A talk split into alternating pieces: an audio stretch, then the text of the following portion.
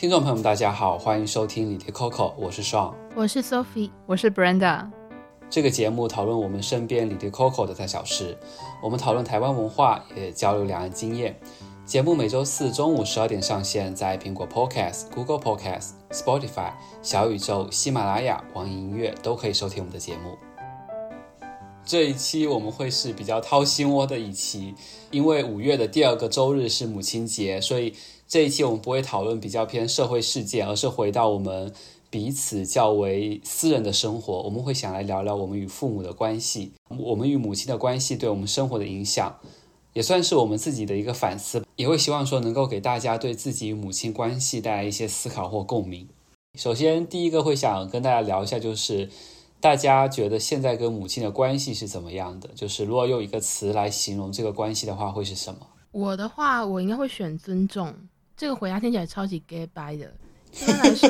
大家问说你跟妈妈的关系是怎么样？我说尊重，大家觉得那个妈妈是假的吧？就是根本不存在，不没有这么最好跟妈妈的关系可以这么平和。我我觉得应该很多人都会这样子想。嗯，公司之前有一个迷你的电视剧集叫《你的孩子不是你的孩子》，引自于纪伯伦的一首诗。那首诗就是这样讲，他说：“你的孩子不是你的，他们经你而生，但非出自于你。他们虽然和你在一起，却不属于你。”你可以给他们爱，但别把你的思想也给他们，因为他们有自己的思想。一整段话就是你父母可以爱孩子，可是要尊重他们，是一个独立个体。然后我觉得我妈就有在默默实践这件事情，因为我自己有记忆以来，从小到大，她就是不会逼我做什么事，她也不会跟我说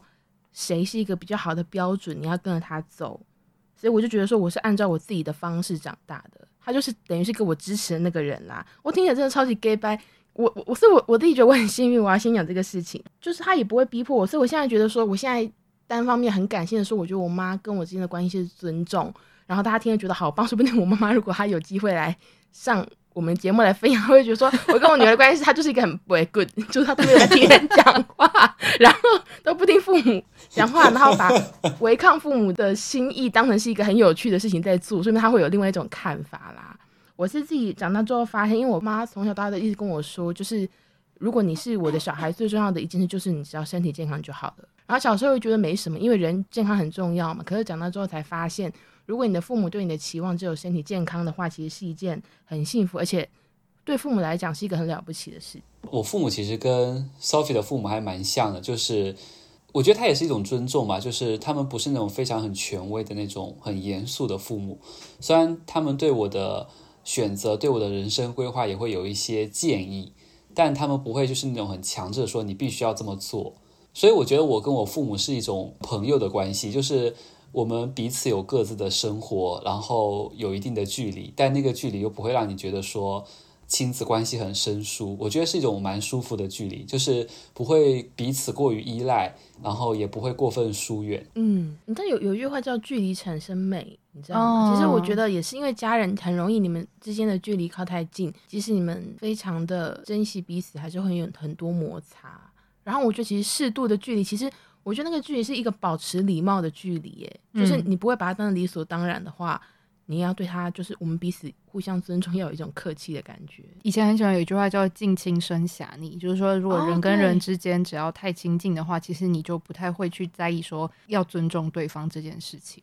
嗯嗯嗯。但刚刚上就有提到说自己跟父母之间现在的关系很很刚好，但我觉得我自己就还在摸索这件事情。这个问题其实是你要用一个字去说明跟母亲之间的关系。但我觉得我还很难用一个很明确的词去说哦，我们现在的关系就是怎么样。然后刚刚大家都有提到说，就是父母其实对我们都还蛮尊重的。我自己最近的感想比较像是说，因为父母意识到我们长大了，所以会觉得说有一部分他们没有办法再用他们的想法控制我们的想法。我现在听你一说，我这样。背脊发冷，因为我有时候就我想要做一件事情，嗯，然后我就说哦，可你们会担心嘛，对不对？他们说嗯，其实也还好。我说哦，你们好棒啊，你们都有想过给我什么建议吗？然后我爸妈都有一副很豁达说，可是你应该也不会听吧？就是这样，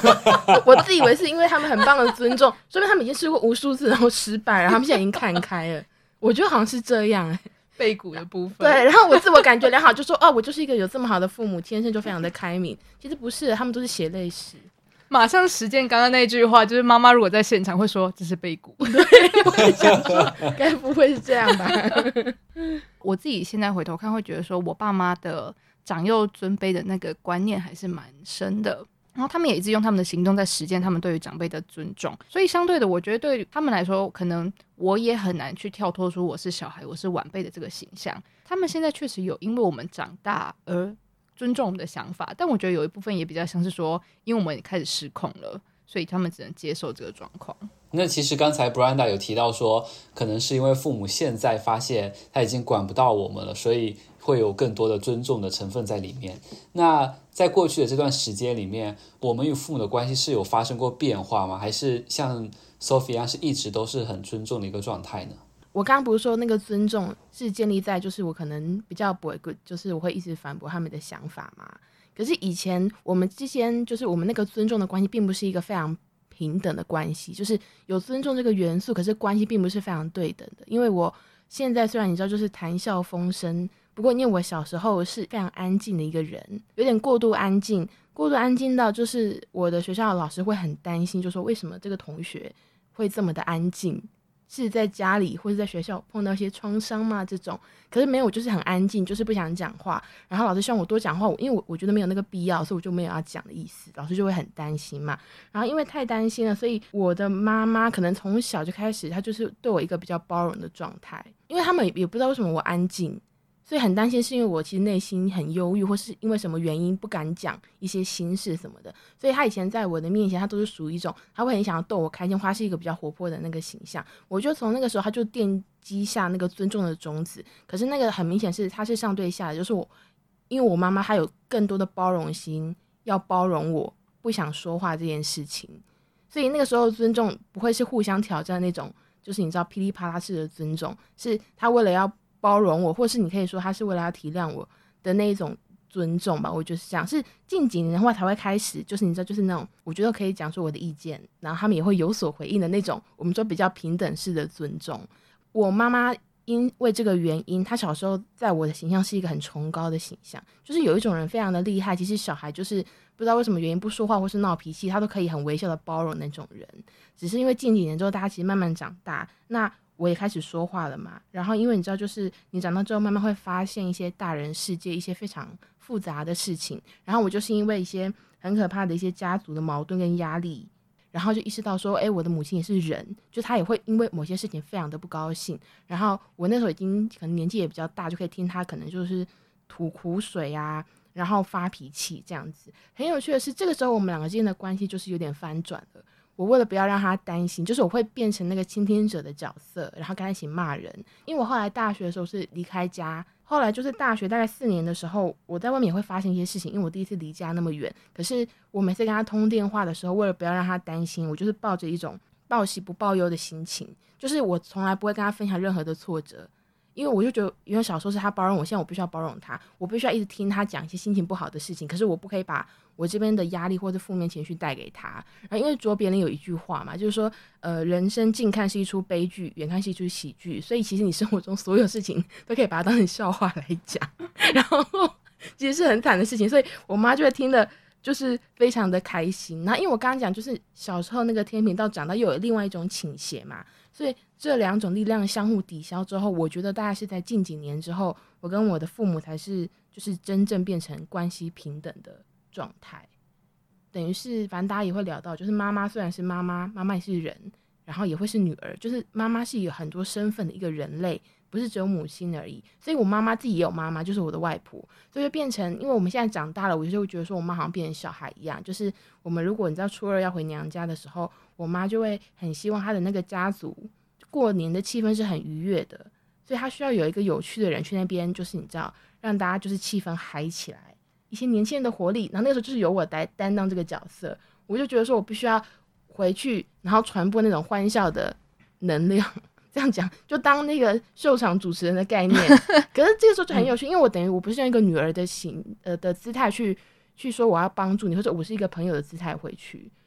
然后就帮我妈说，我必须让你跟你的妈妈就是心情都很好，这样，因为我就是要支持你，推你一把，这样子。嗯嗯、所以很有趣，就是母亲的形象已经最近这几年在我心中已经慢慢趋向朋友化，就是像前面讲的，你跟你现在父母的关系。那你们家嘞？我觉得我们家，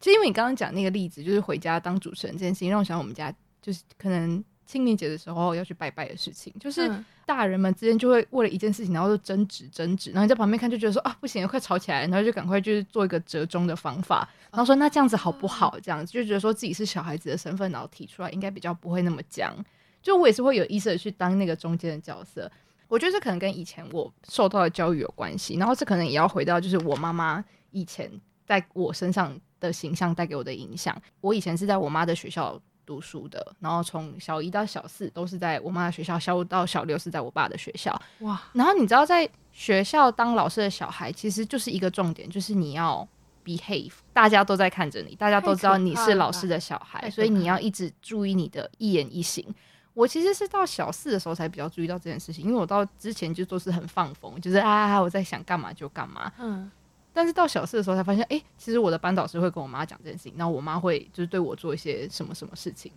我才发现哦，其实是大家都在看着我的，我这压力很大。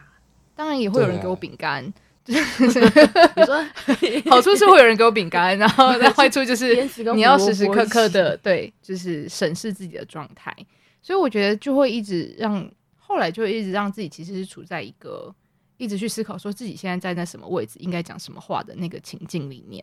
也因为提到说我妈其实以前是在学校当老师，所以其实我看着她，就是她她在学校的时候是给人一种比较女强人的形象，就她做行政，然后她又带班导师，然后她又带童军团，然后做很多事情。然后在学校里面，大家都会说哇，那个老师超级厉害的这样子，然后工作能力也很强。然后在家的话，他就是负责修理我们的人，就我们以前就会被打的，就是哦，真的哦，会哎，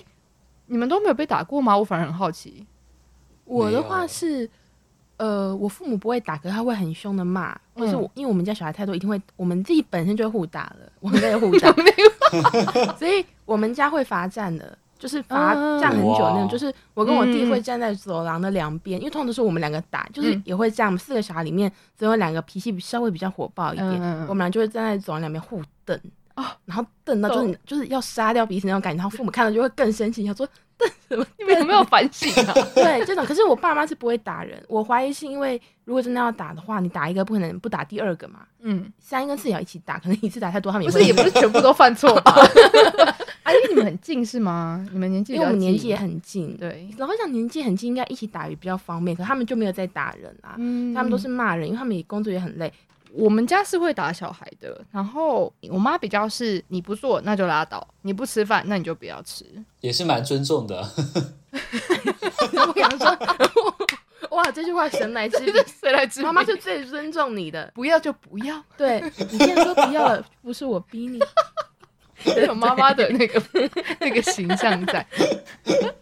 所以其实我小时候会有点怕我妈，就是在她面前，就是可能你前一秒还在吵啊，然后下一秒她开始瞪你的时候，你就会闭嘴。哦，嗯，但后来才发现说，其实长大后，长大后才发现那个凶其实都是装出来的。就比如说，因为他前几年的时候会帮我大姐照顾小孩子，有时候他们可能小朋友也会做出一些打打闹闹啊，然后互相欺负什么的，然后弄弄就两个人开始哭什么，然后我在旁边看，我就很不耐烦。可是我妈就是会，她就会板起脸，然后就是训教训这两个，然后转过头，然后开始偷笑。我真的是在那个 moment 我才知道说，哦，其实他们一点都不在意，他一点都不生气，他只是在管教。画面，对，他只是想要让小孩子乖乖的。但他其实是一个非常有耐心，而且对小孩子非常有爱心的人。他自己也说过一件事情，是我们长大之后，他也说，他就说如果可以，他也不想扮黑脸。就听到那一瞬间，其实会有点难过，就觉得说，其实我也不希望我这么怕你，但是好像小时候就是真的不懂事，然后你也没有办法跟我说你这么做的理由是什么的时候，其实就是会有那样子的情绪在。然后还有另外一点是，后来在看下一个家在何方的时候，我自己有一个小小的感，我。我自己看到某一段的时候，我很有很触动。是作者他就有提到说，在一些比较贫困的黑人社区里面，有些母亲她会选择比较尖锐的方式去对待小孩，那其实是一种不得不的考量。就是说，这是一种在面对匮乏的防卫机制。我我们家虽然不是资源匮乏的家庭，但是我觉得我妈妈在那个情境之下，其实她没有其他的家族可以陪着她的这个情境，我觉得是匮乏的。就是她一个人嫁到这个大家庭来，然后没有人可以支撑她。所以这样其实说起来，就是妈妈的出发点都是蛮类似的。但是我觉得很可惜的一点，就是你在小时候你是绝对不会知道的。不过这也有另外可以讨论的议题，就是我发现，就我们刚刚讨论说，妈妈可能她有她的苦衷，或者是我们后来讲到之后回想去看，然后就说啊，原来她都是。有意义的这样，所以我们不能怪她这样子。可是可能大家有时候长大之后慢慢聊天，其实你生活中会突出现很多很苦涩的时候哦。就是说，其实你长大之后才意识到说啊，原来那个时候你的家人这样子对你都是有苦衷的。可是他对你的伤害可能已经造成了，你有时候很难去平复他，或者是你接受这件事情，有点像是如果你朋友有点被迫要接受，或是你父母说我都是为了你，我才是这样对你的时候，其实我觉得对很多受伤的。小孩来说，他会觉得更痛苦嘛？因为他等于又被迫接受了另外一套剧本。其实他现在理智上觉得那个剧本是合理的，可是他情感上就是有被自尊心有被贬低，或是被漠视，这件事情就是很难解开的结。所以我觉得这就是为什么我们跟父母会有有时候会有这么多复杂的情绪，这些这么多情节解不开，就是因为这并不是一件理性跟逻辑可以解开的事情。我看我们看剧跟看电影，我们第一个我们都是上帝视角，第一个其实我们不是主角啦。所以就会觉得说啊，好感人这样子。可是如果放到现实中，其实很多感人的故事，其实对小孩来说是鬼故事嘛，就太可怕了。但说到这件事情，我会觉得说，我是为你好这件事情，可能不能从父母口中自己讲出来，而是要小孩子自己去体会。嗯，就是那种不言而喻是，是因为你，你如果说父母又跟你说我是为你好的话，说那其实就是又又是另外一套枷锁在身上。但是如果是小孩子自己长大之后慢慢去体会的。那比较像是他自己在寻找跟自己和解的一个过程，因为我也觉得说，其实每个人都有自己可能从家庭带过来的问题要面对，所以不管是自尊被贬低也好，或是其他因为家庭而造成的问题也好，其实就都会有，然后就是大家都要慢慢去解决的。嗯，所以不是之前有句话说什么，当你意识到父母也是人的时候，那个瞬间就是你长大的时候嘛。嗯，这听起来有点像是换面是长大的开始，欸，哎，哦，对，我就是这样。嗯嗯。那我也蛮好奇，说你自己跟妈妈的关系有发生过什么变化吗？有，就是我也不是从一开始就跟我妈是一种朋友的关系。其实我小时候蛮依赖他们的。其实我跟我父母的关系有发生过两次的变化。然后第一次的变化大概是在我小学五年级的左右。然后那个时候是因为我要离开我父母的身边，回到我家乡去读书。然后所以其实，在那之前我是很依赖我父母的，就是。我记得我上下学的时候还必须要我我爸去接送，如果他没有来接我，我还会很生气的那种。我记得就是小学六年级的时候，我回去的第一年，然后我还有就是在路边哭着给给父母打电话说，你们快点回来接我的那种，就是对，因为好伤心哦。小五小六还很小哎，对，其实还蛮小的。当时还没有手机，然后我印象很深，就是当时还用那种就是路边的那种电话亭，我是真的用过那种电话亭，然后是用插卡，然后那那个那个时候那个卡又不是很便宜，所以我就是一周只能打一次，然后一般是周五的那个放学后，然后我就去那个电话亭打电话给父母。所以其实刚才 Sophie 有提到说她去大学后就是报喜不报忧的那种状况，其实我当时我就有意识到说，就是即使你。遇到委屈或者说你遇到困难的时候，其实跟他们讲是没有用的，就是只会额外增添他们的负担。所以就是其其实从那个时候起，我差不多是我觉得我心理上就是蛮独立的，就是就已经开始没有那么依赖父母了。当然就是物质上还是很依赖父母，因 为到毕竟到研究所还是父母给的钱。不过刚刚学长讲到有两次变化，对不对？那第二次变化是什么？然后第二次变化其实是在我大学大二大三的时候，就是那个时候我父我母亲来跟我商讨，她准备想要跟我父亲离婚的这件事情，所以我就觉得是从那个时候开始，我和我母亲的关系就会从亲子关系逐渐变成朋友的关系。但我觉得这里需要解释一下，就是不是说好像亲情变淡了，而是说我从一个。需要从他们角度来说是需要一直被照顾的角色，变成和母亲相对来说是有一些平等的，就是的角色，就是我们可以相互讨论说彼此的这些生活的事情。然后，因为我当时我母亲就是她会很担心说离婚会对我造成一些负面的影响，但其实离婚对于我来说其实没有什么影响，对我造成唯一的影响应该就是逢年过节我要两头跑会不太方便而已。就所以其实其他方面还好。那件事情后，就是我跟我母亲的关系就会更像朋友一样，就是因为我还记得他之后离婚后，我还有说，那我们两个来比赛，看我们谁之后先脱单这件事情。哇，可以跟妈妈讲这种话，还蛮厉害的。我其实就想到一件事情，因为我们刚刚就在讨论说，这二十五年来母亲这个角色的变化嘛，我们自己看待母亲，其实她会有一些不同的变化。那我就蛮好奇说，在这个变化过程当中，大家有没有因此跟妈妈会产生一些矛盾？因为你必然会认知到说，啊，妈妈不是以前以为的那个样子，或者说，其实就算不是这个认知这个转换而产生的冲突也好，就是你们自己在人生当中有没有发生过什么很大的冲突？然后自己在那次冲突之后的一些反思是什么？我的话，我跟我的母亲这几年最大的冲突，就是我不知道大家有没有这个经验。就是你现在已经长大了，比起妈妈保护你，你想要保护她，然后你就会突然发现她碰到了某一件事情，然后她很明显就是受委屈了，你就会非常的生气，就想要替她就是一些想要帮她出气就对了。然后一方面她因为这个东西很消沉，另外一方面你也非常的生气，因为你现在已经非常的愤怒了嘛。然后可是妈妈会拉着你说算了，说也没有用。然后这个时候你会更愤慨，你会有一种愤慨的心情呢，就觉得说不行，这个事情一定要解决。然后你那种。打抱不平的心情就会一直想要往前冲，可他都会拉住你。之前有一段时间，这一类的事情一直重复的在出现，我并没有想要怪他的意思，所以我都不会表现出来。可是有时候我心里默默就会觉得说，你一直叫我不要站出来解决，可是现在台面上可以解决的人又不想解决，然后大家都不愿意把这个僵局打破。我我一方面会安慰他，可是我心里默默会有一种有点像是一个不解的情绪，说会有点小埋怨，就是说你为什么要就是默默承受这件事情，没有要解决。就大家有这个经验嘛？就是妈妈碰到这件事情就超火这样，可他就说算了，没有用。我觉得那个原因就在于说，其实妈妈看到的不只是那个问题，还包括说那个周围他牵扯到的其他东西。就是像你刚刚讲的一样，就是很多亲戚啊，然后大家庭啊，其实就是会有这些人际的那种千丝万缕的关系。那个问题可能只是其中一点。你如果真的想要去扯那个问题的话，你就会牵动到下面很多的东西。我觉得妈妈是因为看到这个东西，然后她也体验过了，所以她也尝试过了，然后他才会觉得说不想要让你受伤，或者说觉得这件事情不值得，嗯嗯嗯，他才会告诉你说你不需要这么做。好，那你们家也很多，你自己跟妈妈的争执是？反而我跟我妈没有很明显的冲突诶、欸，因为毕竟她的名言就是我们没有在吵架，我们是在沟通。这有点像是一个软钉子，老实讲，很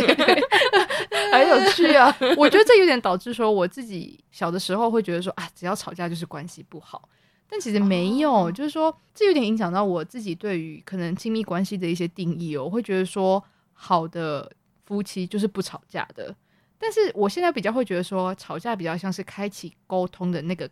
那个开门的那个那个瞬间，嗯嗯，就是你要你要争吵，你要有一些情绪出来，你才知道说，哦，可能问题会在哪里。所以现在回头来看，可能没有真的好像两个人吵架什么，但可能我自己单方面闹别扭的东西会比较多，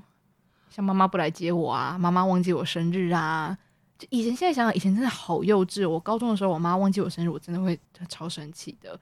好，那我们现在来让上展现他不成熟的机会。请问您跟母亲有什么样的争执呢？像你妈这样子，就是凡事有话就讲的话，啊、你这样子跟她个性碰在一起，会有很激烈的火花吗？没有诶、欸，就是我，我真的是从我懂事起，就是我有印象开始，我父母就没有凶过我了，就是也没有打过我，就是我们我们之间就是没有什么矛盾的那种。我诶、欸，但我觉得是不是也是因为我是独子，就是我我我没有其他的兄弟姐妹。就是所以不会出现像刚才 Sophie 那种，就是你跟兄弟两个在吵架，然后父母就是说你们不要吵了，但我我就是没，我就只有一个人呐、啊。对，因为这样其实让我想起来，就是小孩一多就很难管教，凶下去最有用。哦，对，而且人一多就会失去耐心，而且你每个人都要说理，父母是没有是那个时间的。对，父母又很忙，对。所以父母就会一批骂，然后大家一起被骂。这可能是我如果有四个人吵架，一定会有两个人没有吵嘛，因为通常都是两个人吵架。对对对，因为两个人就会一起被骂，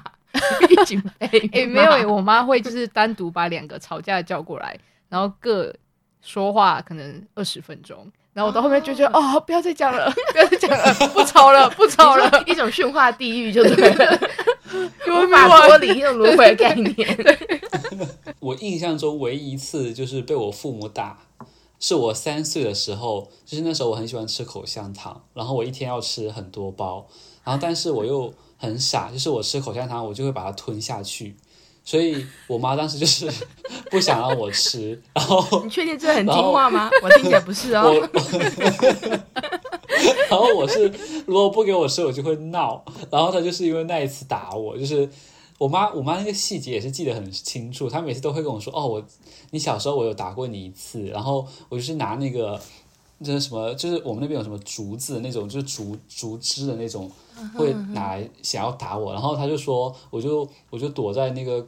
电视的那个柜子旁边，蜷缩在那里哭。然后我妈就，她就说她也没有打，她就觉得很心疼我，然后就抱着我一起哭。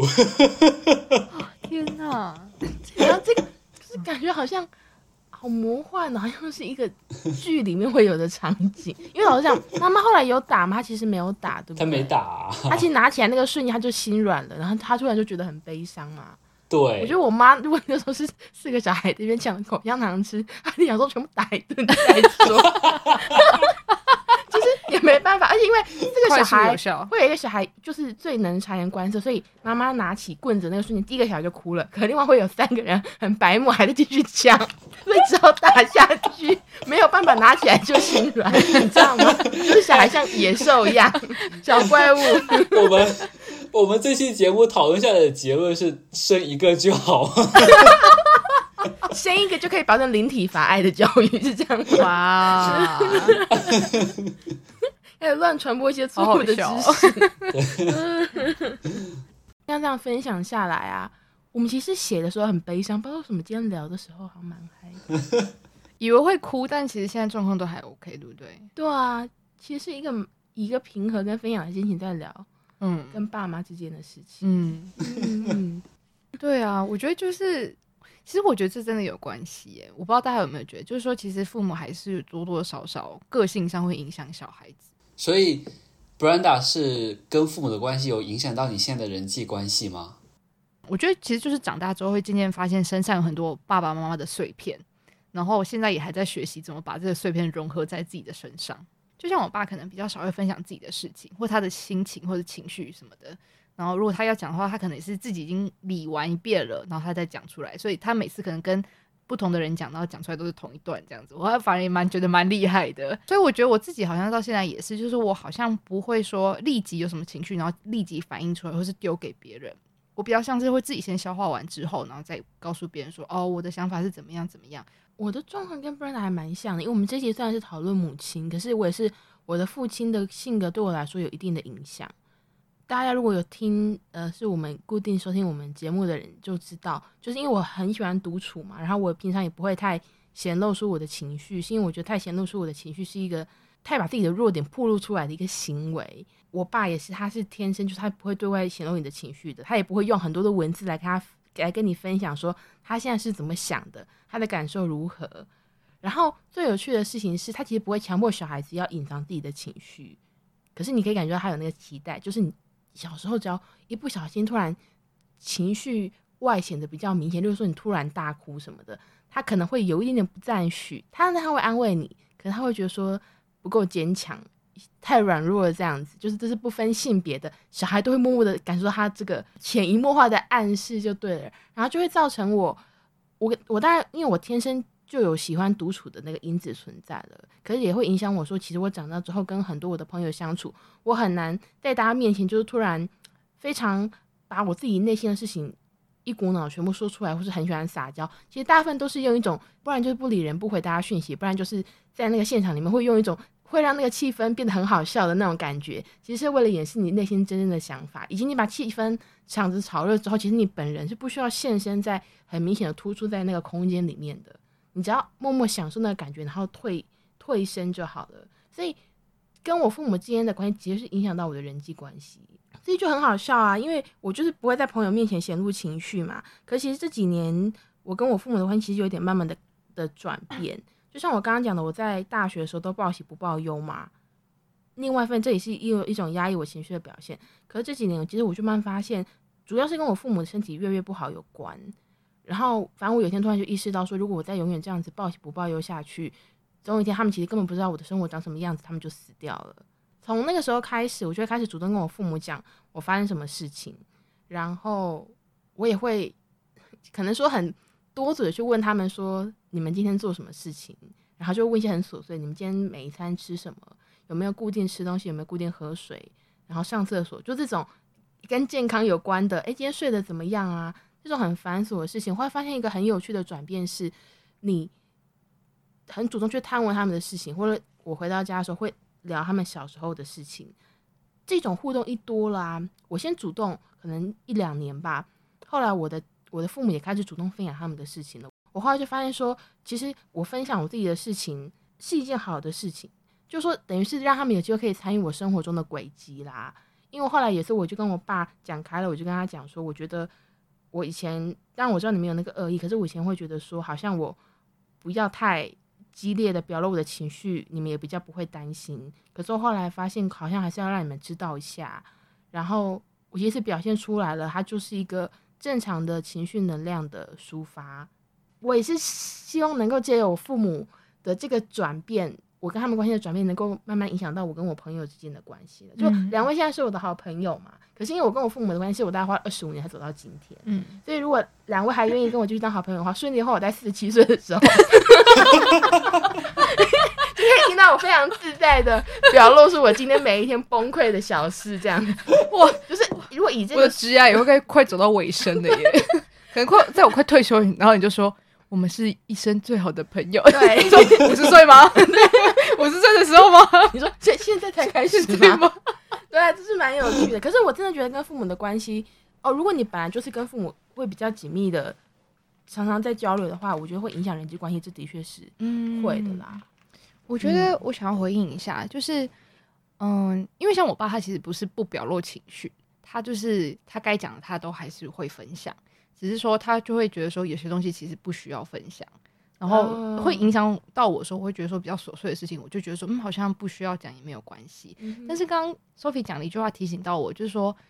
我的父母现在可能其实不知道我的生活是长什么样子的。嗯，然后有时候我妈可能挂完电话就说好，你去忙吧的时候，我会有一种啊，其实我没有真的到很忙啊。对，哇，这个这句话真的是很真实哎。对，我其实没有真的很忙，对，当然我还有论文要写，没有错，但是。不要觉得说我很忙，然后你不要你不敢来打扰我。其实没有，其实没有，就是随时打电话来都没有关系的。对，但是我一部分有一个问题啊，就是说我其实是一个不爱接电话的人，所以 就是这个这个模式其实比较有点像是慢慢养成起来的，所以我就自己要开始去反省这件事情。所以我也很好奇，说你自己是怎么样做到那个转变的？就是说从嗯、呃，你完全不分享自己的事情，或者说你都从此。分享开心的事情，然后怎么转变到说，不管是开心的事情还是难过的事情，都会分享。就我觉得那个转折点是会蛮明显的，就是说你会不会去考虑到说啊，爸妈会不会觉得我这样突然改变有点怪，或是什么的？我觉得它其实主要有有两点，第一点是。我觉得那是需要时间，就是我是慢慢就渐进式的改变。我我先自己有意识到做这件事情之后，我有意识的渐进式的改变。我不可能，好，我今天决定要分享，然后第一天跟我说，哎，其实我这个月发生十件超糟的事，要听吗？不可能直接讲。嗯，可是可能就是说，哦，我今天可能心情有点不好，可能好像是因为天气不好的关系吧，就这种没有意义的小事开始慢慢讲，嗯，然后慢慢放大。嗯，因为很有趣的是，这个上等下可以补充来说明，就是因为我很好奇，就是上怎么跟父母就是。就是沟通的，我我自己大学的时候接我父母的电话，我同学室友都会吓一跳，以为我是客服这样子，就会说，我就说喂，您好，然后我就跟他讲说啊，你今天今天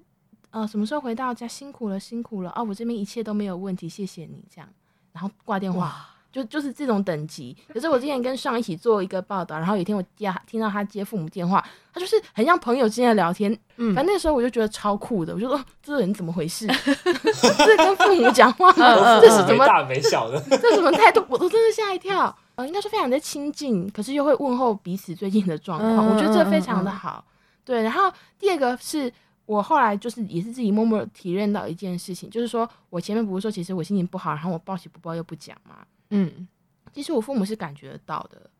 就他们知道，可是因为他们为了不要让我担心，因为他们担心而担心，嗯、他们也表表示不讲，他们就假装没事，可其实会默默担心这件事情。可能就透过因为兄弟姐妹之间就会互传嘛，然后兄弟姐妹之间就是你知道嘴巴不会那么老，就说哎、欸，你最近到底是怎样？我看我看妈妈很担心你，哦、我就说啊，我都没有说任何事啊，说哦，你那副就是死气沉沉的样子，大家都看得出来吧？嗯、这种就他们会有人中间传话，我也会传话给我其他兄弟姐妹说，哦，你最近状况是不太好啊。我感觉母亲大人有在担忧你哦，所以后来发现我们家的状况是这样，就是我想要隐藏，其实也没有用，他们其实可以感觉得到这样，所以我后来想说，哎，那还不如放开来讲。嗯嗯嗯嗯，这个转变我觉得蛮有趣的。嗯，Sean 呢，因为其实我觉得 Sean 算是我们三个人里面，其实对于自己的事情最坦然的人，最坦然分享的人，就是说，不管在群群组上面，还是说在我们可能日常的对话当中，你都会去分享说，哎，你最近生活上可能遇到什么样的困难。或者说，我自己印象很深刻的是前几天的时候，你不是就传在群组传说，呃，你做了一个梦，然后梦到因为我们大家都太忙，然后就离离扣就解散，然后你就哭了的这件事情吗？其实我觉得，如果是我的话，我可能不一定会分享。但是你分享出来，那我觉得这件事情是一件很好的事情。虽然我没有回，但我觉得是一件很好的事情。就是我觉得能够听到这样子的分享是好的，就是也代表说，其实你会觉得说这个关系是可能足够好的。所以我也很好奇，说你跟父母之间也是这样的互动方式吗？或者说是怎么样影响到你的？就其实刚才 Sophie 有提到说，就是虽然你我们有时候不想让父母担心，就是所以有些就是我们只会报喜不报忧嘛，但其实父母都会感受得到。因为其实我妈也是啊，就是就是我刚才有讲到说，其实我很早就回去嘛，所以我就是有时候都不会跟他们说我我的一些难过的事情，但我妈都会。我妈就是很懂我的那种，她就是跟我聊天的过程当中，她就能感觉到我可能这这最近有不开心的事情，然后她就会跟我，她就会问我说：“嗯、你是不是有不开心的事情？你要跟我说。”然后就是哇，所以所以他会主动问，妈妈又直接讲嘛，嗯，对啊，妈妈就会主动问啊，然后她妈妈也会说：“啊，我们就是朋友关系啊，你就直接跟我说嘛。”然后妈妈自己这样讲。对啊，然后啊，那我就说，哭的，对，只能用这个词来形容，我不知道他讲什么别的形容词。嗯，对，我觉得这可能就是一个，真的是来自于家庭的不同。就是像我刚会觉得说，你在群组跟大家分享做梦这件事情，会觉得说还蛮私密，但其实对你来说，这就是你平常会做的事情，对不对？对，我觉得这是一件好事啦。就像我今年就是也在练习一件事情，就是要试着当一个比较坦然的人。坦率的人吧，嗯、我觉得就是有什么话就可以直接说出来。嗯嗯嗯、就是说，即便我现在脑袋里面就是一片空白或者是一团乱，我会把说哦，我现在脑袋就一团乱这件事情讲出来。我可能以前我就会觉得说，嗯，这个东西好像不太好，就不想讲出来。我觉得是可能也跟家庭就是有关系，因为大家庭的关系，你不可能所有事情都摊出来给大家看，一定都是好的事情才会摊出来给大家看。嗯嗯嗯嗯、我觉得在看那件、哦、这些画面的时候，你自然就觉得说，好不好的东西就要遮起来，遮起来这样子。嗯嗯嗯。那我自己最后想要讲的是，其实我觉得我们刚刚虽然一开始提到说我们在写，就是我们这一集的大纲的时候，我们三个人都会有那种，就是突然很突然很悲伤啊，或者是就是其实也不知道跟父母的关系怎么定义那种复杂难解的情绪出现。可是因为我们这一集聊下来，不知道是因为今天这是一个充满快乐感情的晚上，还是怎么样，就大家其实聊起来都蛮轻松愉快的。我自己觉得这是就跟父母的关系一样，就是有时候你会觉得很纠结啊，可有时候觉得说，哎，其实也还好。只是我会觉得说，那可能听众听这一整集下来，好像我们三个人跟父母的关系好像都相对来说还不错。那可是因为其实更多人是就是还在磨合当中嘛，所以有时候听完我们三个人好像很像是跟父母关系的人生胜负组聊完之后，很像是就是好像没有什么用这样子。我觉得其实也不是这样，因为不是有一句话说是就是家家有本难念的经嘛。我觉得那跟父母的关系就是一个动态的变化，可能今天关系好，明天关系就不好了。可是我觉得最重要的一点是，呃，我也曾经有，因为我会觉得说，跟我父母的关系矛盾突然大到我突然就觉得对自己很没有信心，然后非常担心的时刻。但是现在好了，可的确是有这样子的时刻。然后其实我觉得大家有点要自己彼此互助，至少我们同年龄的人之间，我自己的经验就身边真的会有很多人，因为跟父母的矛盾大到不能解，真的会影响他自己的身心的状态。然后我觉得至少我们朋友同学之间要。彼此互助，这也是另外一种家庭。我觉得就是，嗯、然后说，哎呀，你你今天虽然跟父母关系不好，可至少你不是有交了一群好朋友吗？我们都支持你啊，这种其实我觉得也是，因为老实讲，人生的人际关系是很复杂的，亲子关系只是其中之一啦。然后我们也不会说，我们今天跟大家聊说，我们跟父母的关系怎么样得到和解，好像和解就是一个最终的目标。有有时候很有可能是没有办法和解的。然后我觉得大家也不要因为我们之间血缘的羁绊，就觉得说永远不和解是一件人生的失败的结果。我觉得也不是，就是其实人生有很多不同的爱的形式，或者是人际互动的形式，绝对不会是只有跟父母的关系。就最后是一个很开放式的解答，就是说，如果你身边有朋友因为这个东西很纠结的，就大家也是可以互相瞎听一下。是，那这就是我们这一期的节目啦。就是如果大家有任何想法和故事想跟我们分享的话，可以在收听平台或者是我们的社群平台留言，IG 搜索李李 Coco 下划线 Podcast，然后微博是搜索李李，然后下划线 Coco 就可以找到我们喽。喜欢这期节目的话，也欢迎大家帮我们把节目分享出去。我们下期再见，拜拜，拜拜。这几年就是变成我是那种回去可以见人说人话，见鬼说鬼话的人。嗯，就是偶尔碰到，就是因为我跟亲戚还是有些话无法忍着不说嘛，有时候还会呛一下。你知道最近这几年就是新的新的潮流啊，有时候呛一下。呛人的那个人也是很有趣的，哪里来的潮流？不要擅自带起一个潮流好不好？没有，擅自创造一个潮流。他们今天就超火，但想说哪里来的没有礼貌臭小孩？是流行好不好？可是我自己心里就想说，哦，这是一个新的世代流行，就是次次你你会觉得心情好这样。